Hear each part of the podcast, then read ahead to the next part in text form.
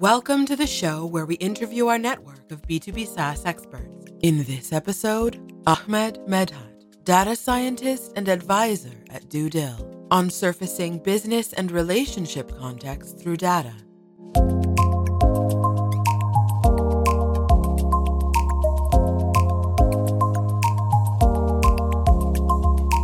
This is the Notion Capital Podcast, hosted by Paul Papadimitriou.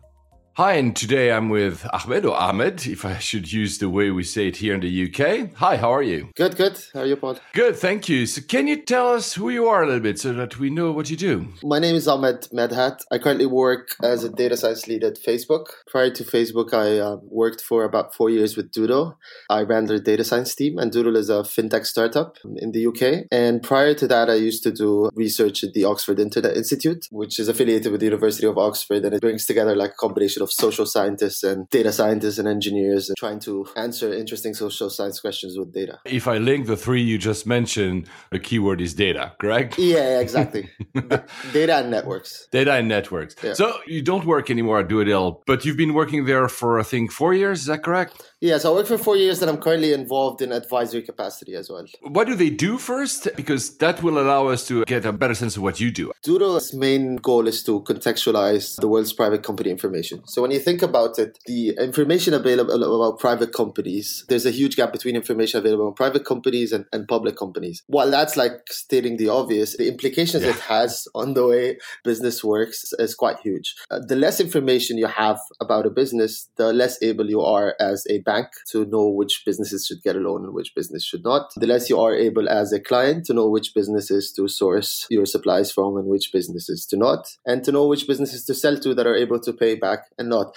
And when you look into how that whole like system of procurement or marketing or funding, which are like the basic building blocks of the information you need for making business decisions, when you look into it, you see like the information being used to make these decisions quite basic at the moment. Most like credit scoring mechanisms or because of inavailability of information, they rely on either very low frequency but accurate data, like company accounts, which are filed annually or semi annually, or very basic information that is easy to tamper with. So basically, if a method is not changed for long, it can get easy essentially to hack. So you get like people understanding that oh, if you get a phone number, you get a better credit score. And we actually experimented with that. Like we experimented with like different credit scoring methods that are being used now. And like if you get a phone number it can jump as much as 20 points at sometimes. And, and issues like that. So essentially this lack of information about private companies even in as an advanced economy as the uk economy is is massively harming businesses. It's harming our understanding of how even large certain economies are. Like not knowing properly the number of digital companies in the uk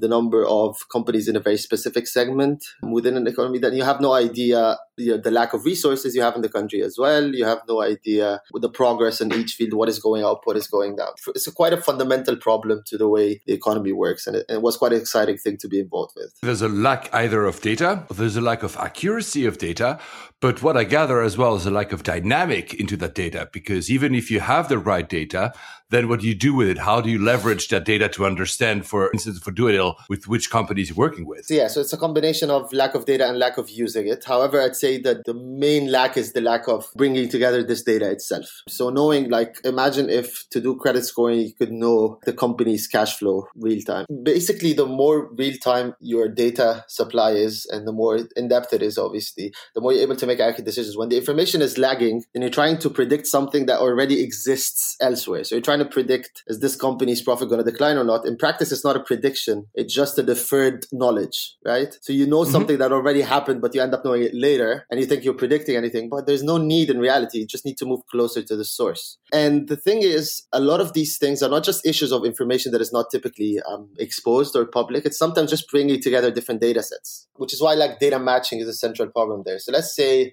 the government publishes data sets on its like procurements, which company was used to acquire printers for the Ministry of Justice or like whatever. They record all these things. Imagine this data set was connected to company information, which is not at the moment, at least not systematically. Then you can know which companies are winning government contracts and which companies are getting renewed government contracts. Now, this is obviously a very valuable data set. And now you think about it, you'll find all these bits and pieces of different places.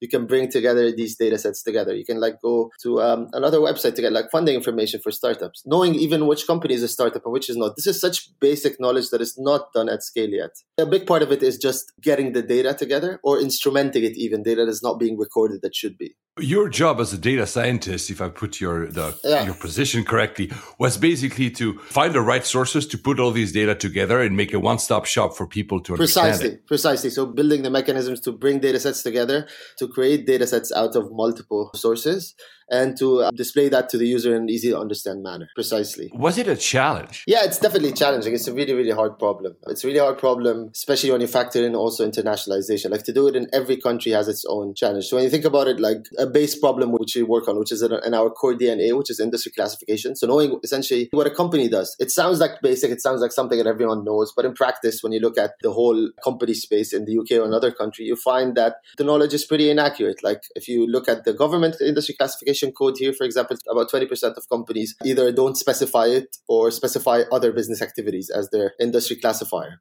There's a lot of companies that whose industry you don't even know. Now, to do that across jurisdictions where you have different regulations, so different kinds of taxonomies, different languages used. So if you're using like text to understand industry, which is something we're doing in the UK, then it gets a lot harder to allow that. So it's uh, trying to scale it and to apply it in different places involves massive R and D. So definitely one of the most challenging uh, problems I worked on, and I'm saying that having worked on other interesting things. I'm sure that was a risk management company because you're building a risk profile for each yeah. company that people would. Yeah. Were there also because you mentioned the term startups, and I know you're very heavily involved in the startups community here in London. Yeah. Were you looking for information about startups as well? Did I use it to look for information? Yeah, yeah. So actually, I did that. Was I using it for my own purposes? Yeah, but both for your own yeah, purposes. Yeah, course, you're an investor, or you simply you're someone who looks to partner with another startup. Yeah. Most people will mention, oh, Crunchbase and AngelList, and that's pretty much it. But these are not really risk management tools. These are more like information tools. If you were either a startup or corporates willing to work with a startup, would it be a tool you would use? When it gets to a question like that, it gets a bit more nuanced. So these tools are highly useful, and obviously they're very formidable competitors as well, like in the private company information space. However,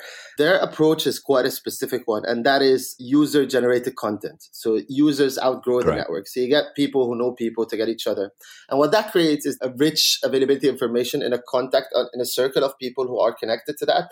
But then again, if you're getting something out of the system, so you get a lot of lack of information, which is the equivalent of like SMEs having difficulty finding loans. If you have someone who's not within that network already, then it's really hard to bring them in, to give them the opportunity to come in. So like if someone comes into AngelList and they're not having any connections, all their further information about people you don't know or have no idea about, that is not very helpful because it's all about relationships and correlations between who knows whom. Now, the other layer to that, which was more challenging and which these companies having moved into particularly is the idea that how about the company information that is off of the back of each of the companies listed there. And this company information is not something that you can traditionally source in the form of user generated content, which is why you don't see a company like LinkedIn having done that, for example. Sourcing how much uh, money this company makes regularly. Yes, there's something you can enter manually on AngelList, but it's something that requires massive verification as well. It's not something you should easily just allow companies to plug in. So as a result, you either get people approaches as user generated content who get like highly relevant numbers of people who can interact, where what you prioritize there is really information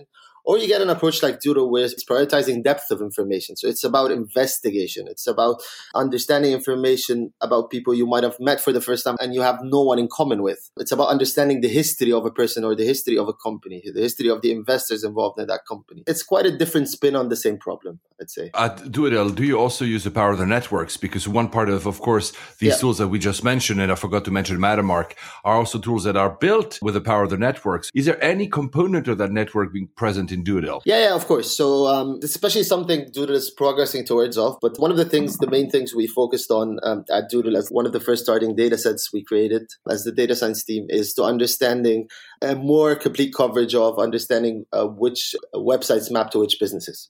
And that allows you to do many things. So it allows you to classify more companies about like what they do and to know more information about them. You can scrape so many things from a website but it also allows you to create a very elegant way to, to match people to companies. So the more expensive your email data set, the more you, easily you can match a person to having worked in this business if you can match the email to this business.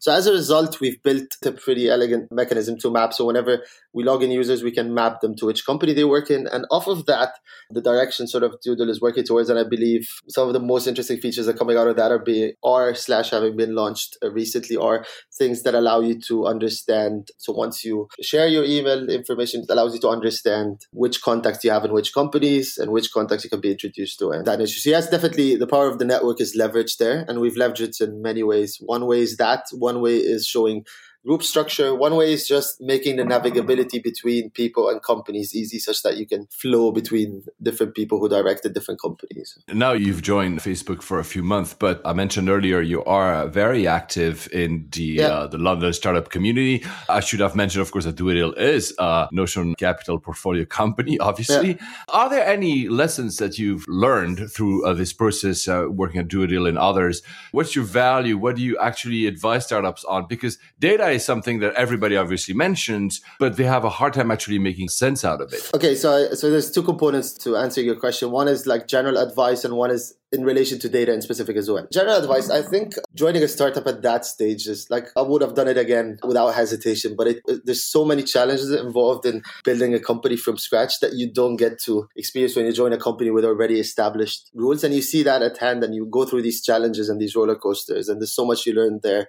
And while there's a lot to talk about there, if there's like one or two things that I've definitely learned, one is how fundamental focus and making tough choices is. Because as a form of risk aversion, what you find is that you start off wanting to change the world. You want to do every single, you know that there's a problem in the business space and you want to do all of them. So you want to do risk management, you want to do prospecting, you want to do, like, you want to understand every single thing about a company. You want to connect companies when they work, you want to connect people within a company. And then you realize that over time, if you try to do all these things, then you'll never be able to do any single one well. And at the end of the day, your money will run out. So focus, and this is something that I believe a lot of recent research has validated as one of the main things that distinguishes unicorn unicorns from just moderately successful startups was to, was partly getting focus right, having like laser focus on what problems they wanted to attack and also timing. And I believe timing was rather than the lesson, I believe it was like getting the timing right is really important. So a lot of the ideas, if you try to do it 98, it would sound like a brilliant idea, but it doesn't really work. Like if you don't have open source technology that allows you to crunch petabytes of data at scale with elasticity, like cloud tools where you can just expand and contract your computational needs on demand and you pay per hour of use, all these things, all this sort of ecosystem of availability of data, availability of computation capacity, receptiveness of government in terms of legislation and understanding the value of these things, like all these new themes of open data and all that if you don't have all this in place, then it's really hard to get this across in 98 or 97, which is why you hear the likes of like Salesforce having gone like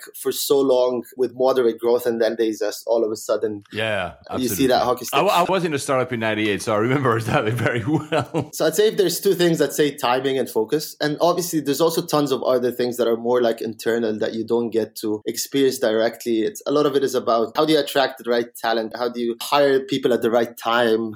Because obviously in the lifetime of a startup, timing is very sensitive. Like reliance on people is very sensitive. These are the two main pieces of advice. And in terms of data specific, yeah, and in advice. relation to data specific, I see a lot of the advice is about what you assume where the problems are in the data, where are the lowest hanging fruits, and most people assume that you get uh, like a really really fancy analyst and you have the data at hand and you just crunch it and you bring together miraculous insights. It's almost like when you get like a market signal and you try to predict where the market is going to go just using that signal. And what you realize quickly when you do data science is that there won't be as much insight you get out of the data as there is information in it. So if you have a flat line, there's not much you can do to predict where it's going to go. You're just going to say it's going to stay flat. If you don't have rich information coming in and high quality information coming in, there's no way with the most sophisticated methods you get that you're going to get an impressive solution. Google has a very nice term to describe that from their experience, which they call unreasonable effectiveness of data. And essentially the argument is using very rich data sets to do simple models far outperforms using poor data sets or limited data sets and doing very sophisticated models. That's one thing. That's like most people, when they ask me, they say, how we do this, how we do that, and say, okay, so consider how do you get this data set? Instead of building something too sophisticated to understand something, find how do I get this data point as well that can help me predict. So that's one thing. So um, the value of data versus the value of the model you build. The other thing is understanding of how much each is going to cost you in terms of time, resources, and and in terms of people you hire. Again because like this data collection and processing and, and aggregation process is so involved it's almost like a public secret in the data science domain that a massive portion of time is taken up in preparing data that sometimes outweighs the portion that's taken in analyzing it. This is something that most people who get into the data space don't understand beforehand which is why their hiring can be skewed in the wrong direction. So they would hire a lot of people to analyze the data before they hire enough people to be able to process it and prepare it and then there's this cute sense of estimation of cost there and, and how much to pay people so that's would be the second piece of advice. The third piece of advice is in relation to hiring. Data science hiring, the problem with data science is that it's a catch all term. Like there's data science who are essentially economists, there's data science who are essentially software engineers, and these are very different. And the problem with startups, especially if you are two like non technical co founders and trying to hire someone impressive, then pretty much everyone with a PhD who looks really smart becomes an attractive target. And I've seen that. I've seen people apply from domains that are highly scientific, but are not ones who are quantitatively inclined to be able to do data science. So I'd say understanding the type of data scientist you're after and the skills you need to get is really important. Like language can be really misleading. Don't fall for titles and certain generics that you assume would make someone a data scientist good. Just have a sense of profile. There's a data scientist who's more like an analyst. There's a data scientist who's more like a data engineer. And you need to be able to tell these apart and understand that these get evaluated differently. In DueDil, that was the case. We understand that it's like we hire like two or three different kinds of data scientists and each one has a different hiring process. Same as is the case in other places. That's interesting because you mentioned two traps. You mentioned the traps of falling for the wrong type of data scientist. And you mentioned the trap of actually going the wrong direction because preparing data is actually more time consuming than actually analyzing it. Uh, do you find as well talking to early stage startups because I know you're involved at uh, yeah. sort of bootcamp, Techstars, etc. Do you also find that the early stage startups make a lot of wrong assumptions about the quality and the availability of such data? Because the idea yeah. might be great to say, "Oh, I'm going to do something related to X," and I'm sure the data is out there, but they haven't maybe done their homework finding that the data is actually out there and of quality. Yeah, what I actually came across more wasn't exactly that, mainly because they didn't understand where to get the data from. A lot of companies I mentored, one of their main asks, the main things they wanted to know about is how do we source potential clients? So like lead generation. And I wouldn't say that assumption of data availability was as much of a problem, mainly because their knowledge of data sources was limited. I would say it was more, and it's something I've personally, it was also a personal experience I went through as I mm-hmm. got more and more experience from academia up to professional world, is separating doing things that are really like cool and really complicated and the need to do them. When you're doing something new, whether you are in academia or whether you're starting something new, you want to do something that's really, really impressive. And at times, this causes you to do something that's more complicated rather than doing something that might not be impressive at all but gets the problem across. An example of that is people asking, how do I use these very, very like complicated methods to understand how to rank search results? Where Uh, at the end of the day, sometimes maybe knowing from that user this and that value, since your system is limited, you're not building Google, you're building,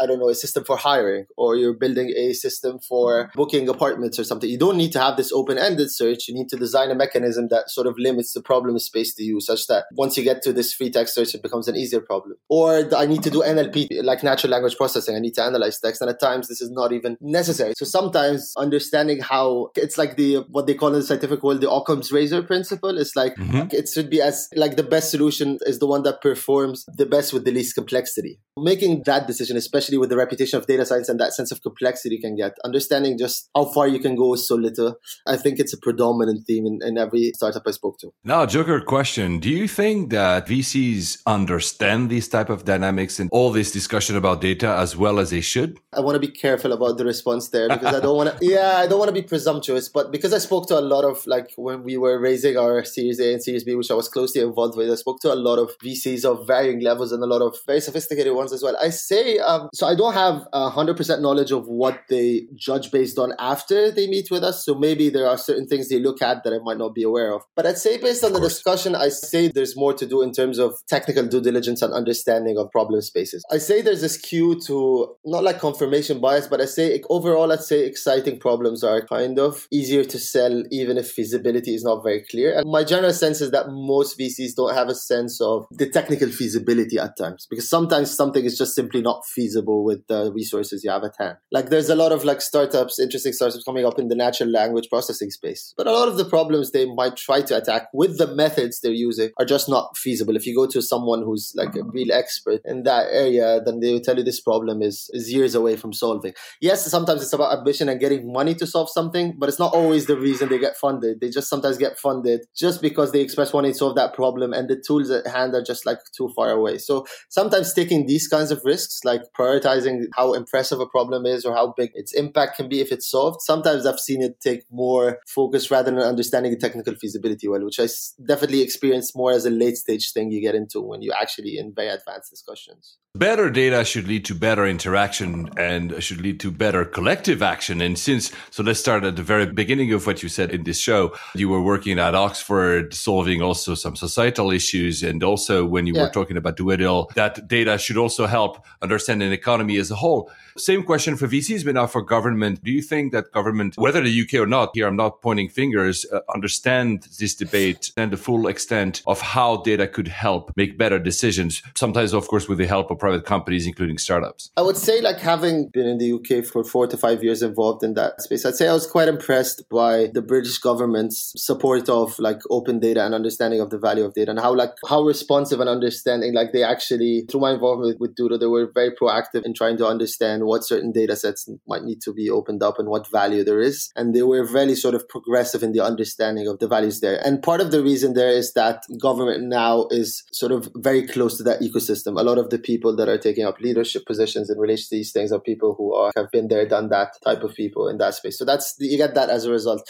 So that's what I say I was impressed with. Now, can the government do more? Yes, it can definitely do more. It's a, it's a question of feasibility. So like for business, for example, they can obviously do a lot more in relation to issues like beneficial owners. So uh, up to that moment, it's quite sometimes quite hard to understand who the actual shareholder in relation to a business is, and that has a lot of cost to the economy in many ways. Sometimes it's relation to fraud, but sometimes it's just in relation to simpler things, just risk management in general. With the lack of that information, there's more to do, but I think definitely the British government's on the right track, and, and in general, like the EU side of the world has a massive advantage in terms of the way business data is regulated and how much data is instrumented and available compared to the US, for example, which is still lacking in that space. Actually, fully agree. And also the quality of the government's understanding in the UK. Yeah. So now, I mean, you hang out, I guess, in uh, many startup events, of course, here in London, yeah. maybe also abroad. If people want to find you out, they can, of course, show up. But is yeah. there a way to reach you? The best way to reach me is through email. I'm quite open to helping out people at very, very different stages of, of the company cycle. Even now, I'm more keen. Like the earlier, the better. The more I can provide differential value to people, the more happy I am. I'm like more recently over time i've been involved more and more with earlier stages of a company's lifetime. It's something i've really enjoyed. So yeah my email would be the best way to reach me at the moment. So it's um a like the first letter of my first name and then medhat m-e-d-h-a-t m at gmail.com thank you so, awesome. so much. Ahmed and see you very soon. Uh, that Bye. was awesome. Thanks paul. Bye